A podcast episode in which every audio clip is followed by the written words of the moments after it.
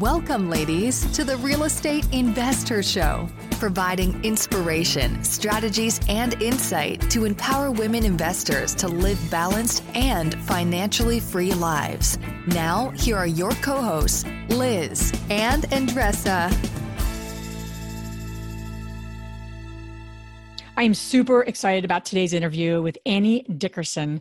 Uh, she is co-founder of Goodegg Investments. Just love that name of that company. But yes. we, get, we get into so much with Annie. We we really talk through her path of how she got started, which is always a fascinating um, you know topic. Most importantly, we talked a lot about her path around out-of-state investing, right, Andressa, and how how she really you know across the country invested out of state which which a lot of people are considering or getting into because of you know the numbers may not be working in your local community. So we really get into that topic. I also love we get into self storage it's been an area that i've always been very fascinated by and we really get into some you know ideas around that. So we really get some great content around uh, you know investing and taking your business to another level. I love that, investors. And one thing that you guys did not see it that I'm going to share with you guys is in his office, which is full of sticky notes, quotes, affirmations, and declarations that help her to get creative and inspired and focused to get things done. So think about it when you're in your office space or where you're surrounding yourself, that needs to be an environment that inspires you to get things done. And most important, it fulfills your soul. So you are always looking for things that you feel comfortable with. So I want you to keep that in mind when you are creating an environment for you to work. Keep that in mind and get things done. Enjoy the episode. Welcome back, investors. This is Liz. And this is Andressa. Welcome back to the Real Estate Invest Her show, where we're on a big mission to support women in this in this real estate investing business and uh, living financially free lives, uh, building wealth, building legacy, and, and doing it all in a happy, peaceful, balanced way. Which you know, which, which which for many of us, we have moments of that, and then we have other moments that we just literally want to bang our head against the wall. right? So multiple um, times a day, back multiple times a day, you know. Yeah. Um, so Annie, thank you so much for being on our show. We're really excited to jump into your story. Welcome. Thank you so much, and I definitely hear you on the banging the head on the on the wall moments. Just had a few this morning. Already. Already, it's early in the day, but you know, kids start early. And uh, before we go there, you know, as we like to do, just kind of share maybe some awarenesses or things that Andres and I are kind of learning as we're going and our journeys, right? So something I um, what's happening? Yeah, so I, I've really been I've talked about meditating every day, and and then I do it, and then I don't do it, and I go back and forth. Well, probably the last two weeks I've been really consistent, and I've been getting up. Uh, you've inspired me, Andressa, to write down what I'm grateful for. I'm going to do it for 30 days. I'm on day three. I've done it and then I stop, but I'm really, you, so you can hold me accountable. I'm putting it okay. out there. Any ladies listening could, could put, hold me accountable. but one of the things on part of my gratitude time and in, in, in meditating, uh, they talked about on this particular meditation was the impact of our communication. Mm. I said, This is not applicable to me. I'm a pretty good communicator, you know, in my little head, right? Yeah. And then she kept talking. I'm oh. like, no, this is this is very applicable to me. And she said, These are three things you want to ask yourself before you say something. She said, wow. make sure it is true, it is necessary, and it is kind. Mm. I said, wow, that's really powerful. I mean, I could just think about all the times i mean i'm a pretty I, I, speak in a in a nice way to people but i don't know if i spoke to my husband that way earlier today you know? Um true the necessary well necessary check that off but the kind and true i don't know. So the point being is i was like that's very powerful. I was like wow like i i think of myself as someone who could communicate and all that good stuff but i'm like you know what I need to be really mindful before I say things, especially for the people closest to us, right? Mm. The people that we we take the masks off, right? Um, for you know, is it true? Is it necessary? Is it kind? And that's a really powerful little strategy before we open our mouths, right? So I just wanted to share that. I, I didn't think it was I didn't, I didn't think it was something I needed to worry about. And I'm like, no, no, that's helpful for me because I'm not oh always, you know. So I don't know if no, that. A couple of conversations are coming to the head, top of my head. I was like, yeah, no, should be, you know, mouth closed.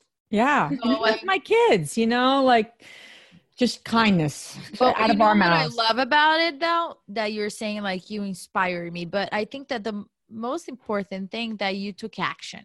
So Mhm. I always, you know, joke when people come to me and say, "Oh, you inspire me." It was like, if I am only inspiring you, I'm not doing my job. I Mm-hmm. want you to take an action. Mhm. Then, then, then we're good. Then we're good. Not because I want to force anybody to do anything, because I really care. I really do. I really care, and I and I, I cannot go on this journey by myself, nor I want to.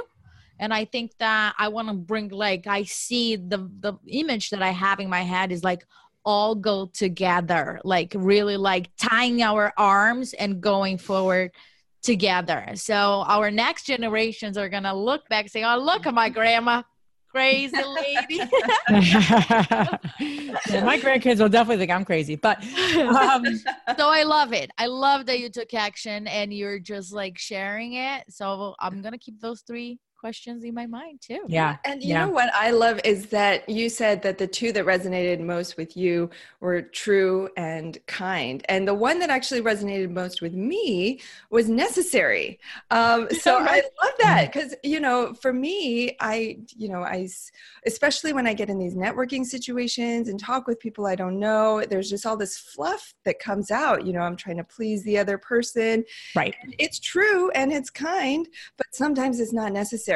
Wow. Yeah. So- Yes. It's a power. That's a really powerful, um, you know, way to think of it too. It's like, you know, does it meet all three? Right? Because that's the, Mhm. that's the hardest part. But yeah. But yeah, no, that's that's great. And I, you know, as we as we jump into your story, Julie, uh, you know, really excited to to hear what you and your partner are up to. I really, I, I really love that both of you are women running this syndication business. Okay, first off, that's amazing because I'm, you know, we're in a similar business. We do apartment building, but the fact that, that there's two ladies at the helm is cool. So I think that's awesome.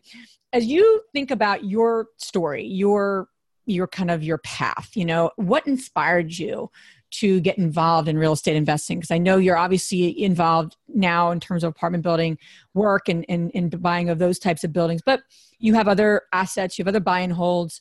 What prompted you? When and how and how did it all kind of put together to start this this journey of real estate?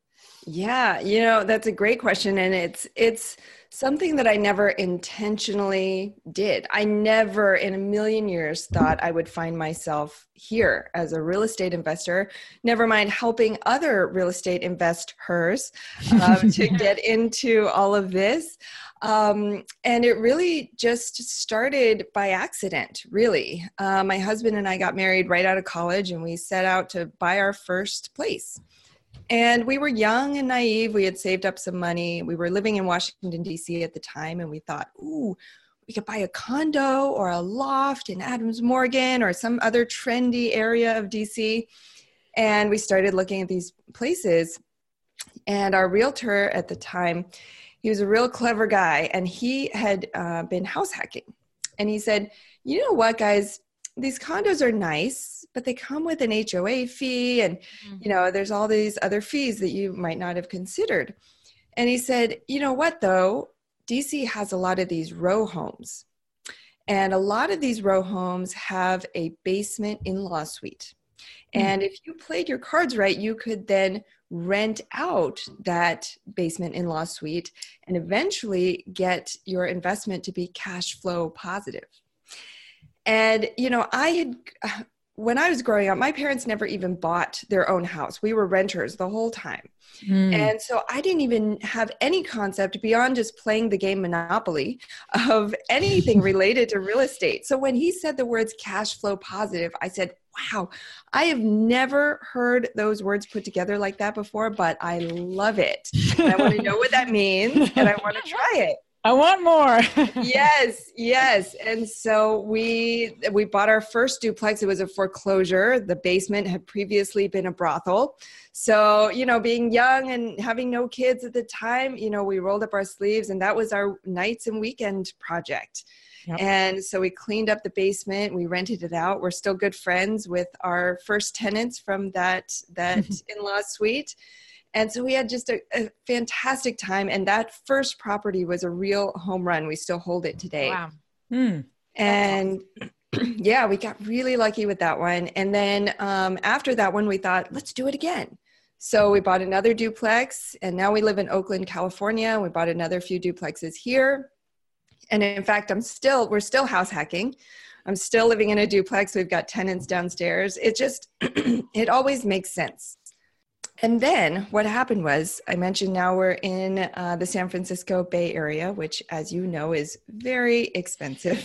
It is. so that was like how you're making it work there. yeah, yeah. And especially now with kids, you know, we thought, man, it's really going to take another few years at least to save up enough money to buy another duplex. And who knows what the market will do by then. And then we got to drag our kids around and, you know, they're in school now and they've got all this stuff. You know, you guys know kids have tons of stuff and toys and clothes and just like, things I, they don't even use. oh, yes. I'm just so over it. So I was like, okay, maybe the house hacking phase of our life has sort of come to a close, but we still wanted to invest in real estate. So then we ventured out of state. And we did everything that BiggerPockets and podcasts and blogs tell you to do. You know, we found a market. Um, and for us, it was Huntsville, Alabama. Uh, we identified it as an emerging market, it fit a lot of our criteria. And we started investing there in um, developing areas, sort of the path of progress. And so we thought, how hard could it be? We've been doing this house hacking thing for all these years. Now we're just going to these rental properties out of state, but we've dealt with property managers before. We yeah. know how to handle it. Yeah.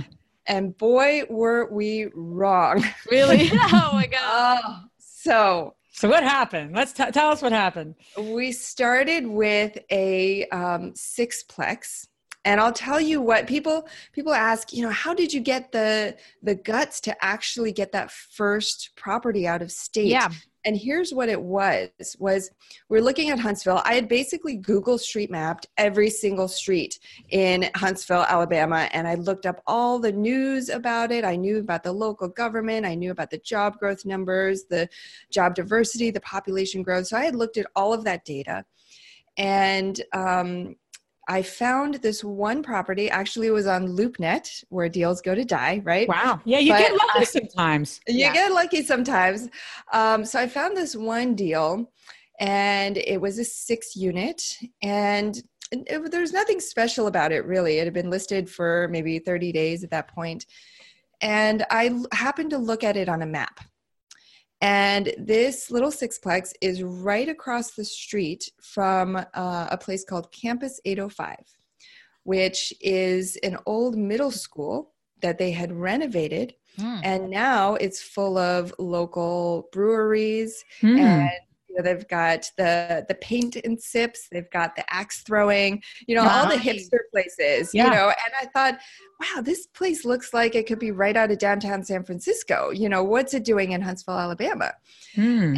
And I saw that, you know, there was something happening in this neighborhood, that there were these trendy places popping up. And I thought, I want to be here. I, I want to invest here. And so that's what um, led us to invest in that first property. We actually bought it with our home equity line of credit, our HELOC. Yeah. Um, and it was not a home run by any stretch. and in fact, we're still having, actually, right now, we're fixing the roof on it. Um, so it was, um, we inherited some tenants, um, some problematic tenants. You know, we, we went through all these issues with it. But at the end of the day, I'm really happy that we made that investment because it got us into that market. Yeah, and and curious with regards to I know we've talked about this a little bit on our podcast, but I think out of state investing has become even more like critical in this market we're in because things are so competitive and prices are getting driven up in, in some of our own like kind of like home markets that is causing women men whomever to go outside of their kind of local market yeah. to invest um, it's just not as convenient uh, to just do it down the block anymore so i'm curious for you knowing what you know uh, and and i know you do a lot more out of state investing now with your your apartment buildings i'm sure what are the things that off the top of your bat, off the top, you know, would be the things you cannot miss doing if you're going to successfully add us. Like knowing what you know now, what are like the top three things that women listening be like, I got to do this, I got to do that, and I got to do this. I'm sure the list is a lot longer than that. But mm-hmm, after mm-hmm. experiencing the challenges you've had, I'm sure there's been some learning. So I'm just curious, what would be the, what would be like the necessities if yeah. a woman is considering out of state investing? That's a really great, great question. Um, and if I had it to do over, I would do some things differently. So I would have, you know, I would have built a strong team going in. Mm. You know, we have a strong team now, um, but you know, I did, really didn't take the time up front to really vet the people on our team. And I think that's something that's super important because when you're investing out of state, you can't go and drive by the property. And you know, you really have to put your trust into the people who are going to be managing that asset day to day. And so I would say even more important than the market is the team. You want to find the right people who are on the same page with you and who you can really trust to uh, manage the asset on your behalf and then beyond that then you know it's it's the market finding the right market that fits your criteria. And that's really important is you know everybody says oh here are the top 10 here's the top 10 markets to invest in and this market is hot this market is hot. Well you know what? That the market that's really hot might not meet my investing goals. Right. And so it's really important to figure out. expensive. Yeah yeah it's probably really expensive. It's overnighted because everybody yeah, has that everyone wants to be there everybody wants to be there. It's going to be really competitive, which is one of the reasons we chose Huntsville because at the time it wasn't really on anybody's radar.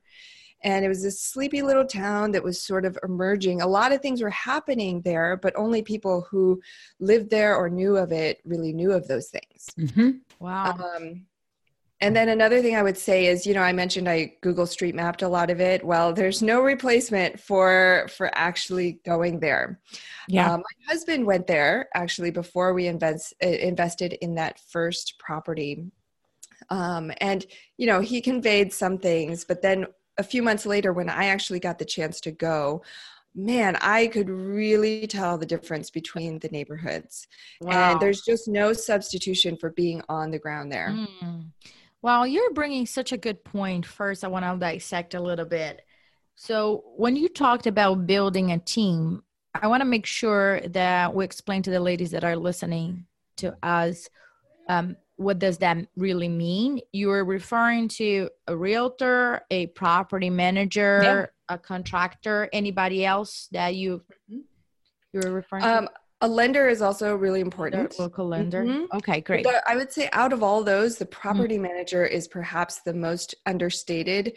Mm-hmm. Um, when you're a lot of people when they're first looking at their uh, looking at a first investment property, they're thinking, "Oh, I need a broker." I need a broker, but you got to think the what's the broker's job, right? Their broker's job is to sell you a property. Mm-hmm. After they sell you the property, they're not going to be in it for the long haul. Yeah but you know who is is the property manager. And so we've actually found some property. so he is on the hook, basically. Yeah, yeah. Not want to manage something that yeah. he knows that. Huh, yes, love that. Exactly, exactly. And so you want to find that property manager, and really, before you invest in a property, you get their take on it. You listen to them, and they will know exact. They know things about that property or that that market that you would never know. Yeah. And so they can tell you is it renting for the right prices? What do they think it could rent for? What do they think that you should do to it? Any renovations, any landscaping, things like that. Because they're going to be the ones who are actually doing the work. So you mm. definitely want to get a strong property manager. I would also just add too. I think that's an awesome list. I would add another, one other team member, and I'm sure you've seen this. Is someone who doesn't work for the property management company, like a, a local realtor who you can mm-hmm. pay a weekly fee um, to just go by the property mm. and literally drive past the property, walk around the property, make sure, like, just you know, they're not going to get into units, but just to kind of have another eye, kind of. Yeah, exactly. And we found that we didn't think it was necessary at the beginning when we bought out of state one of our first, you know, buildings out of state, and then we're like, we need this. So now we have a realtor who literally goes by every week. We pay them a weekly fee. They live in the community and they really just keep an an eye out they're not really like checking mm-hmm. like is the is this happening or that happening but they're just mm. an eye and i think yeah. that's a value because they're actually getting paid by us not the property manager mm. because remember the property manager you know and i, I it but maybe that's just because we've had certain certain challenges at this particular location. Um, and i think certain property managers may not need that but we've found that to be helpful for for our mm-hmm. situation you know? Um, but no every, a, no go ahead. No, I was just saying that's a, but just to add on to the great team you just named.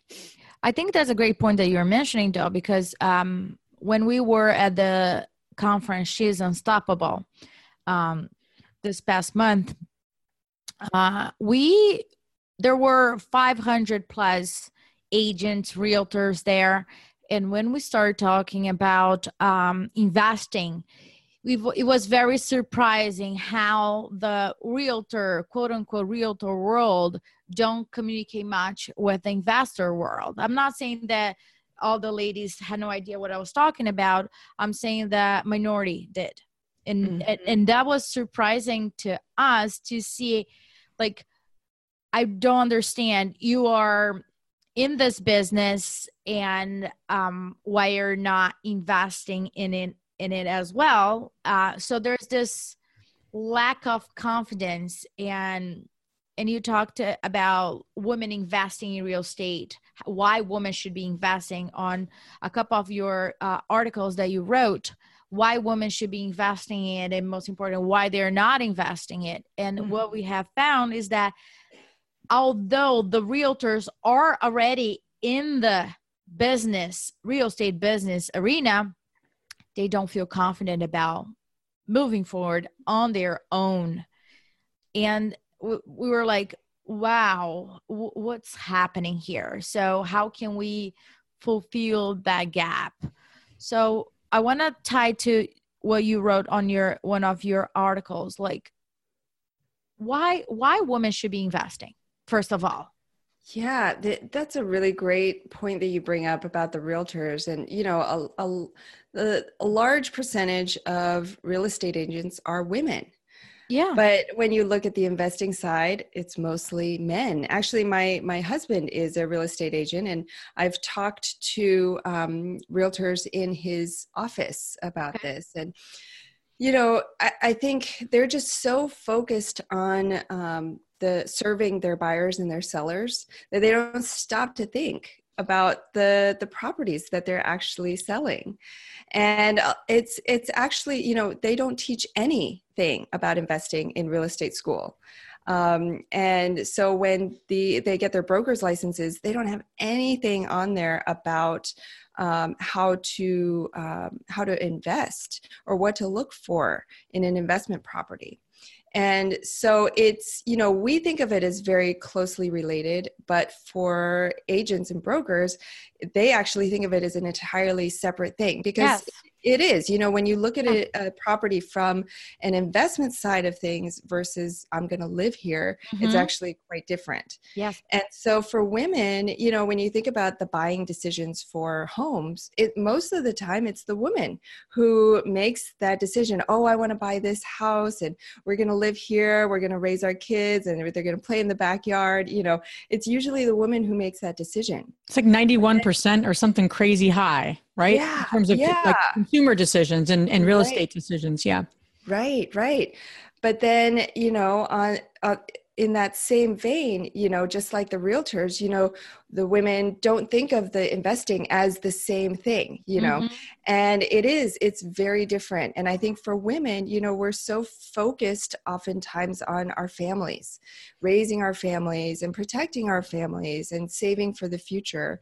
And a lot of us are not taught from a young age about things like investing and financial health um, planning for the future and growing wealth. Oh money is such a dirty word right?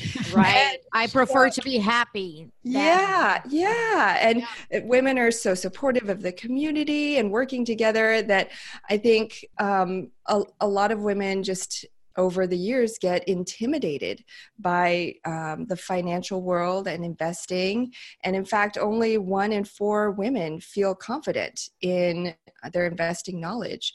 Wow. And so, you know, it's no surprise, you know, as as women grow their families and they've got you know i've got my kids here and i've got laundry to do i've got dishes to do you know where on earth am i going to find time to learn about investing? And then you know even if i found the time you know let's say i put put aside one hour you know how do I get started? This whole investing thing seems huge. It's yeah. daunting. There's a lot of terms and yep. what kind of investing? Do I do stock market, mutual funds, real estate, crypto? Like there's so many things and I think women just get daunted by that and they think, okay, well, you know what? My savings account is safe. I'll stay there for now. Mm.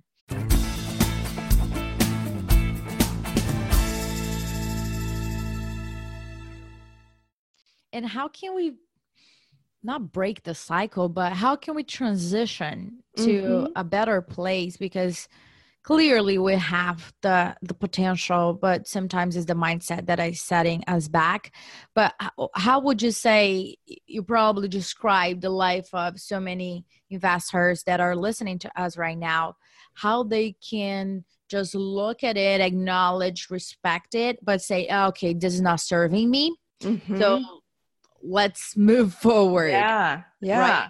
What would you recommend them? Yeah, you know, I think the first thing, because investing can be so intimidating, you know, let's just set that aside. Don't even think about that yet.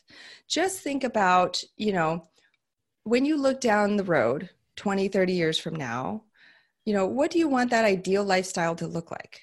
And if you could wave a magic wand for today, what would you want your ideal lifestyle to look like? Mm-hmm you know, and focus on that. What's the gap between where you are now and where you want to be? And then work backwards from there. If you look at your portfolio or your savings vehicles or whatever you've got and you say, you know what, I can make a few changes and I can get there, then great. Then you're probably almost there. But if you then look at that gap and you say, you know what, I'm really far from making that happen, then that's the first step is that awareness yeah. of knowing, you know, okay, I need to make some changes. But you might not know what those changes are, and that's okay.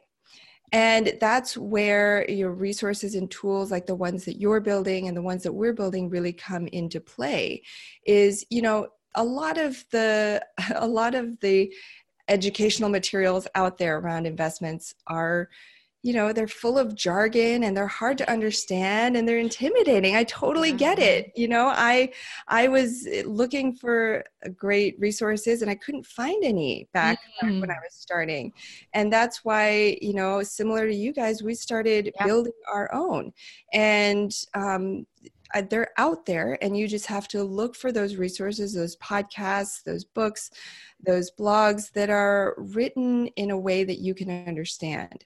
And it's not going to be easy. It's not going to be fast. It's going to take time. It took me months of research, little by little, but I was so hooked into that vision of what I wanted my life to look like. I wanted to be able to work from home. I wanted to be able to quit my job. I wanted to have the mm-hmm. flexibility to go with my kids on their field trips, which I'm actually doing one tomorrow. Nice. And I wanted to be able to travel with my family for months at a time. So I had all that in my field of vision. And I thought, okay, well, this is what I'm doing this for. And that's what led me to do all that research it and eventually it led me to grow my passion in real estate investing I love that. You know, I think that's so important. It's funny. I had the same conversation yesterday with a friend talking about different things. And they said they wanted to, we wanted to talk about multifamily investing, you know, small, large, whatever. And, and as that, that was the point of the conversation. We didn't even talk about that because the whole conversation, yeah, the whole conversation really is about the bigger vision. And yeah. I think, you know, for people who have done a lot of visioning, um, like, yep, I'm good, got the vision, I've done that. That it takes continuous review. Mm. Um, you know, my, my husband and I are at this point in our business and figuring a lot of different things out. And I said, we need to have a visioning session again because what we what we wanted has shifted and what we're getting has shifted and that's a continual conversation. It's not a one and done just like to the to the gym. I mean you know it'd be great yeah. if you go to the gym once but it just doesn't work that way. You know so um, really i wish it was great. Just check that off. Done. But i mean so i love what you're saying. I think it but i think it actually it's a continuous process. It should almost be like a quarterly review mm. you know mm-hmm. and, and, really get that in your calendars. If you've done yes. it great. Revisit revisit it because you're gonna wake up one day like kind of you know a little bit of mm-hmm. what i'm working through is is what we have what we want and do we want to mm-hmm. continue to do this because there's certain things mm-hmm. not working and there's certain things that are working and you just keep tweaking yeah. that vision right yeah um, and and make it fun you know it doesn't have to be a, a daunting you know meeting with your spouse you know my husband and i will you know get a glass of wine or we'll get some cho- fancy chocolate alcohol definitely helps Absolutely. Or, yeah or my favorite we'll get a pint of ice cream and we'll sit there yeah. and we'll just talk about where we are and where we want want to go because it's so it's so rare especially when you have kids to have those, those moments. conversations yeah yeah and so you know we we plan date nights and then we you know we watch a movie or whatever but i think more important than that is to plan these intentional visioning sessions mm-hmm. just like mm-hmm. you're talking about yep. to have those conversations so that you can stay aligned yeah throughout. yeah absolutely I love what that you guys saying and one thing that I want to like, did you envision any where you guys are right now? I know you and Julie are doing amazing things, syndicating deals, but was that on your vision board? that part, that's a great question. That part happened very organically. So, yeah, so we left off um, in my story about where I had invested in that first rental in uh, Huntsville, Alabama. And then we quickly amassed 25 units in that market, which we still hold now. And during that process of really scaling, we started talking to friends and family and they said, Oh, I love what you're doing. I would love to do that too. And I said, Sure. Yeah, it's no problem. You know, here's what you do you research markets, you find a broker, you find a property manager, you talk whoa, to whoa. Manager, you look at the, you run the numbers, and they're like, Wait, wait, wait, wait, wait a second. And they're like, No, okay, I just kidding. I, I'm not going to do that. And, you know, it just, I had a few of these conversations, and then I thought, surely there's a way for me to help these people get into real estate if they have the money and they want to do it but they just don't have the time and at the time i didn't know anything about passive investing or real estate syndications but i thought there has to be a way you know the deals that i was doing were were too small to really bring people in but i thought maybe i could do a larger deal mm. and i thought naively i thought well, I've done a four unit. I could do a 40 unit. It's pretty much the same thing. and so I went down that path and I started, I invested in um, some training programs, listened to a ton of podcasts. And um, I really, I, I learned about syndication and went down the path of leading my own apartment syndication. Wow. And along the way, I had an opportunity. I met somebody at um, a real estate investing event, and they said, You know, I know you're just starting out, but you know, how about you come in on our deal with us and you help us to raise some money for our deal? And I didn't mm-hmm. know anything about raising money. And I said, no, I don't want to raise money for your deal. That's the worst part of the whole process. Why would I mm-hmm. want to raise money for you? And they said, well, sure, and I'll take a hundred percent of it. Right, right. and they said, well, you know, your investors would still be your investors. They only, they would only communicate with you. You're just connecting them with this great investment opportunity. Mm-hmm. And I thought, oh, Oh. you know, that sounds pretty good, actually. Yeah, I'll try that. And so I said, yeah, you know what? I'll raise a little bit for your deal, but I'm going to save my good investors for my deal. Thank you very much. um, so that's what I did. I um, raised, uh, I brought a couple of investors into that first deal. And through that process, I realized I love raising capital because it's all about investor education, talking to people and helping them to understand what these passive real estate investing opportunities are all about. Mm. And so, because I took that leap and tried raising capital, it allowed me to see that, in fact, I'm not the best asset manager and I would not be the best underwriter. And I, it led me to be able to let go of that piece and say, you know what, actually, I think I can just focus on the capital raising piece and build a business out of that. Wow. And from that, because I then focused in on raising capital and focused on helping women and moms, especially, that's when I met Julie. And we really st- struck up a conversation about how to get more moms into real estate investing and, in particular, passive investing because it fits the mom lifestyle so well. It's sort of a set it and forget it type of investment. And so that's then what led to our partnership and what led to Goodegg and all the deals that we've done to date. Very cool. Wow. That's a neat. It's a neat progression too, and I think there's a lot of a lot of things to to dissect from that. But one you said, I think in particular that it really resonates. I think for so many of us is like, and we say it all the time on our show. But I honestly, I think we do need to say it all the time because we all need to hear. We all have a genius. Like we're all like we're all like a genius at something. And I almost want to say that genius. Mhm. And you're not a genius at probably more than one thing, quite honestly. No one is. I, I mean, maybe you, Andresa, but um, Far, certainly not me. far. And but but yet, so much of our time is oh well, these other things need to get done. Who's going to do them? And I love that you're saying, I, you know, you stopped and said, okay, especially raising money, because I mean, listen, we do that as well for our deals, and you know, like you said, you don't want to take that lightly and get investors into things that well, that wasn't a good good op- Right. opportunity for them. That's the worst. You know, you that's the last thing you want to do is get Mhm. you know have have your investors not into deals that they feel comfortable and that are the right vetted deals. So i love that you took a step back and really evalu- evaluated that for yourself and really said okay what what am i really good at and what do i really enjoy and what is needed? Mhm. um, and then what are the other pieces? And you found this partnership. Um, just a just a shift. I know you invest in a lot of different things apartment buildings and what have you but you also talk you also invest you know or have experience in self storage um, i'm curious obviously i can see how that goes hand in hand with apartment buildings because we've we've actually looked at some of the buildings we have and putting self storage especially if we have extra Mm. land Uh-huh. there's a, whole- there's a whole process to that and we haven't ever uh, pulled the trigger but i'm curious for women listening that have considered self-storage it's a very interesting line of investments because you know there's no tenants Yeah. you know no offense to tenants of course we love them but you know there's no people involved i mean there are people involved renting the, the storage unit but Yeah. I just think it's an interesting niche. So Mm. I'm curious to learn a little bit about, and the women listening to this, we haven't really talked about self storage.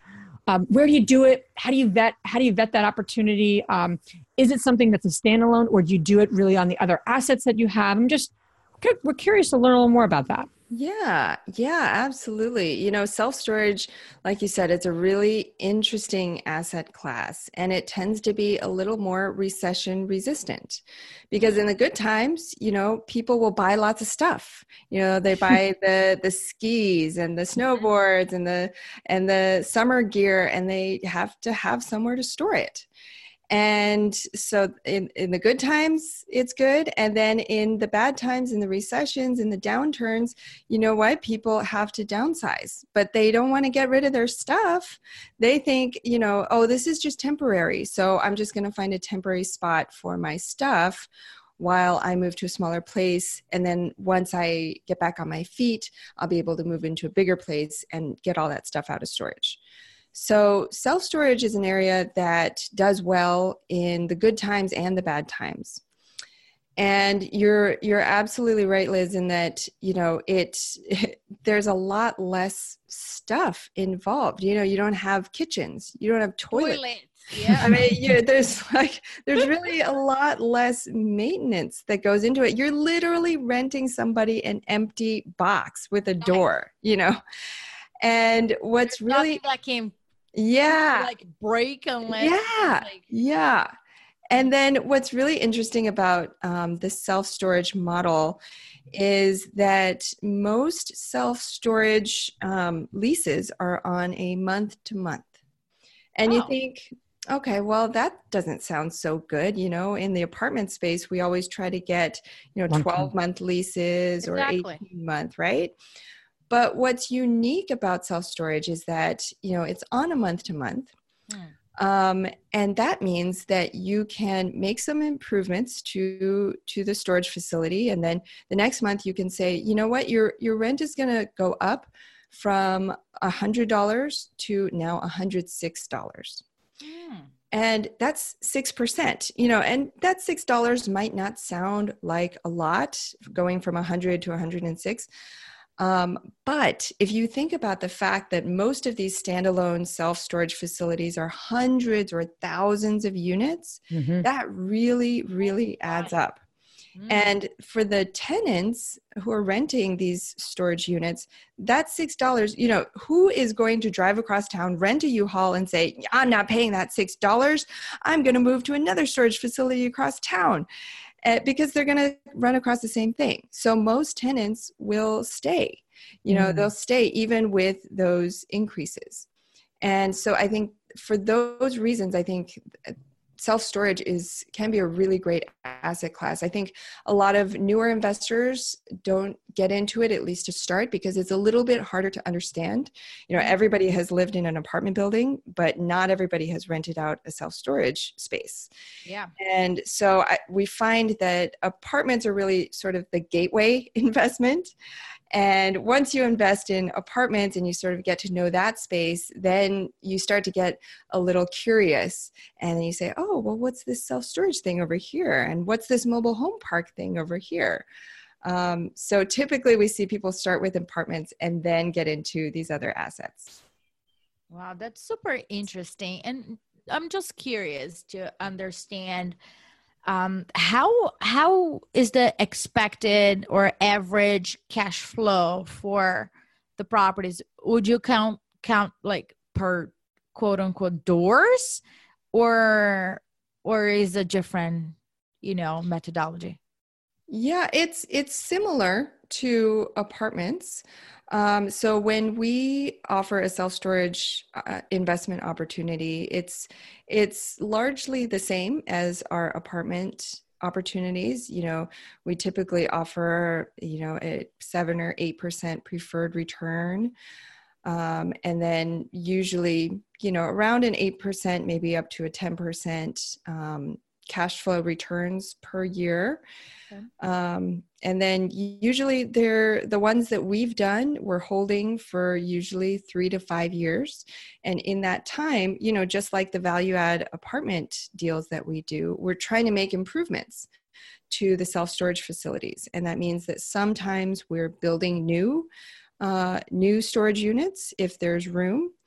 Sometimes we are increasing the efficiencies. Um, so, you know, adding um, adding things like um, automated uh, uh, machines when you go in um, and you can check out yourself you know if you mm-hmm. were to buy like packing tape or boxes or things like that and putting the right people the right team into place at each location um, so we're doing that during the length of the hold and and then we're getting that asset ready um, for a sale, usually in between years three and five. Three and five. Okay, that was my next question. Great. Yeah, it's and I, fascinating I would, to me. It's just a new arena. Mm-hmm. Yeah, it is fascinating because I, you know, I think it's it's always interesting to look at even the current assets that people own and say, you know, how do I bring more value? You know, to the to so the, it's a great marriage between apartment buildings. I would I'm curious if I'm sure you have a certain amount of storage unit facilities that are just sounds like standalone, right? You just pass them on the highway and there's like a thousand units.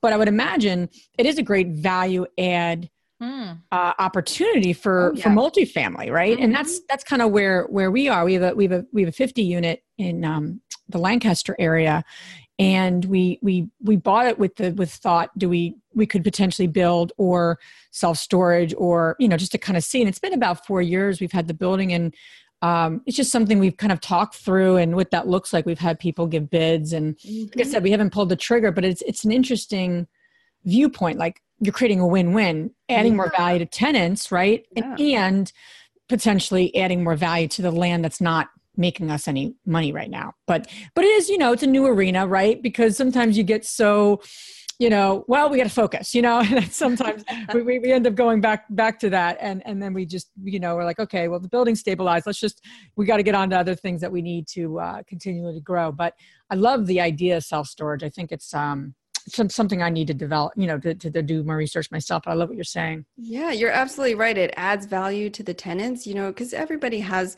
a lot of stuff and, you know, they want to live in a clean space, but they don't always have the room to store all the stuff that's meaningful for them. So that would be an amazing value add to, to be able to give them that storage space in that same location. You know, think about that. They don't have to drive, they don't have right. to rent a U-Haul to go somewhere. If they needed something out of their storage space, they can walk over and get it. So I think that's a fantastic idea. And, you know, maybe there's an opportunity there to pre sell the units, you know, before you build them, you know, really huh. put out a note to your tenants and say, hey, we're thinking about doing this. Would you be interested if we were to build this, you know, and maybe start a waiting list?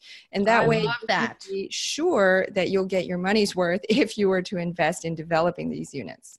I love that idea. You, you know, just the idea of a a waiting list before you pull the trigger because like all these yeah. things take uh, capital investment i think mm-hmm. we're we refinanced the building recently so we do have some capital but it's like you know it like like you you're you're putting people's money into things you want to make sure the next step is going to be you know the the right return especially when yes. it's new and it's right. like huh it's a little less familiar for us or or mm-hmm. whatever that is for people we're always embarking on less familiar but i love yeah. that the waiting list or the pre-sale that's a great great idea. Well, you've been a wealth of, of knowledge here um, you know uh, annie today and we you know we just appreciate you so much sharing all your your ideas. I think your your path right where you started and where you are today had so many great nuggets in it. And uh, we just you know appreciate you being on on our show today where can the um, investors uh, reach out to you? Uh, how can they learn about the the things you're up to? And it sounds like you're up to a lot of education, which is right up our alley as well. So where can where can the ladies listening uh, learn more about you?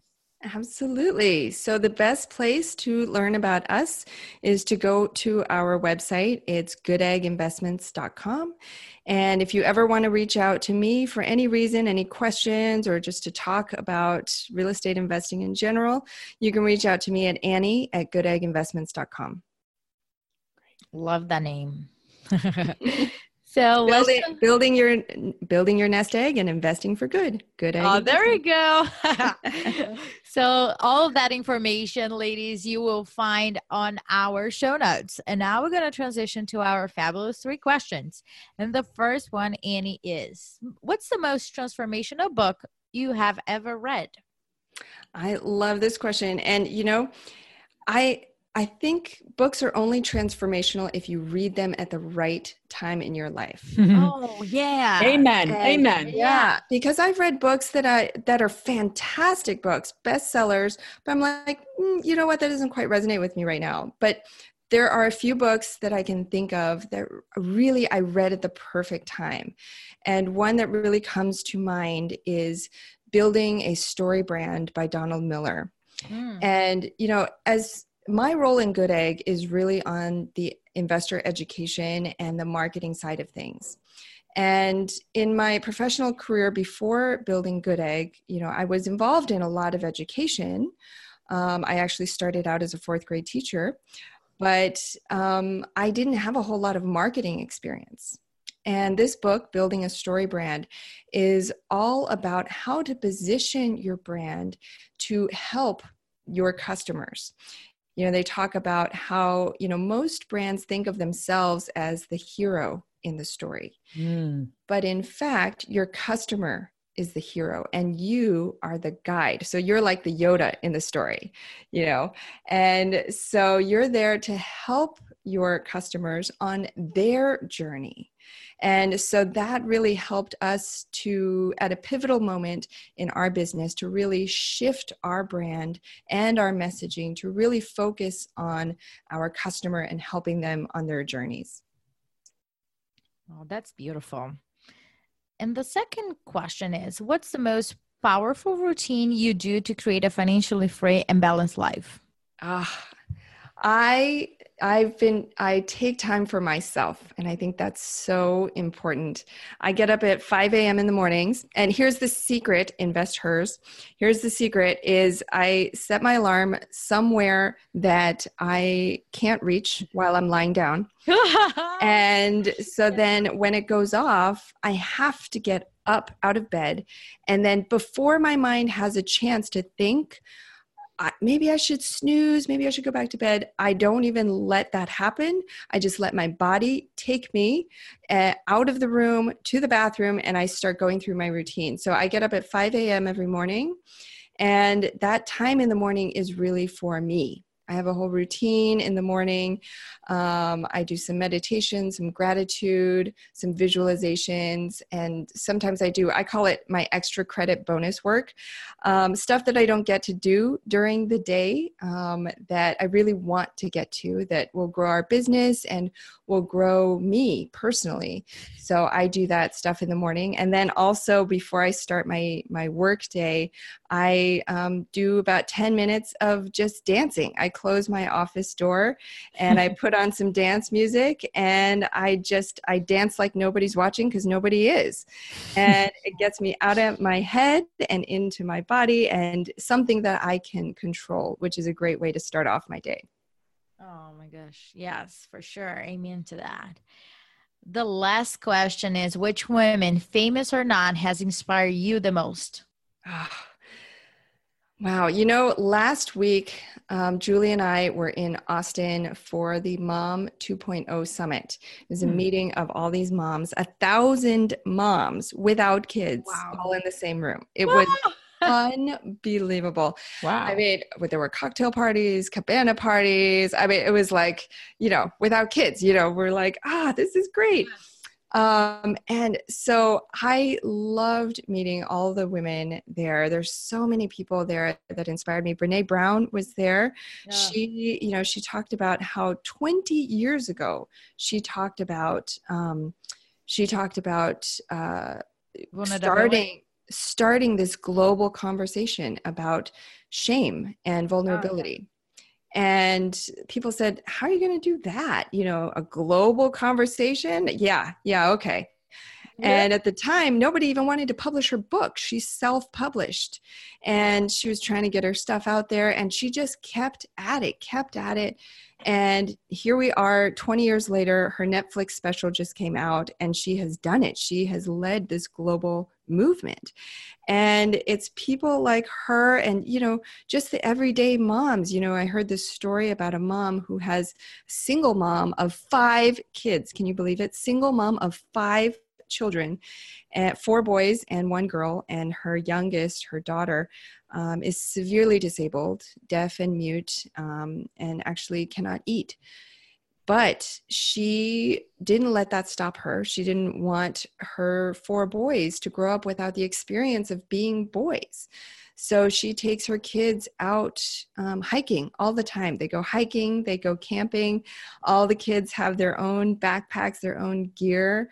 And um, she carries her daughter, and they just that those kinds of things are just so inspirational. And so i i love meeting moms um, wherever whenever in their journeys and hearing about their stories. Wow. It's amazing. that's great.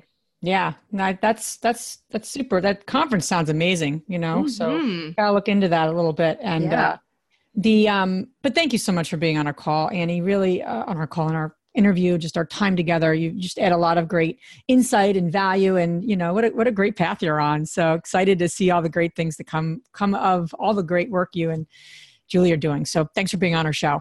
Of course, thank you for having me, and thank you to all your investors. Thank you so much, Annie. If you enjoyed this podcast and want to receive updates on our next interviews, go to our website, therealestateinvesther.com. There, you can subscribe to our show, become part of our investor community, and get updates on upcoming episodes. If you like our show, please share it with other women who would benefit. And don't forget to leave us a rating on iTunes. We'd really appreciate it. And as always, we encourage you to take one action as a result of today's show and put it into motion so you can live both a financially free and balanced life. Thanks for spending time with us. Ciao.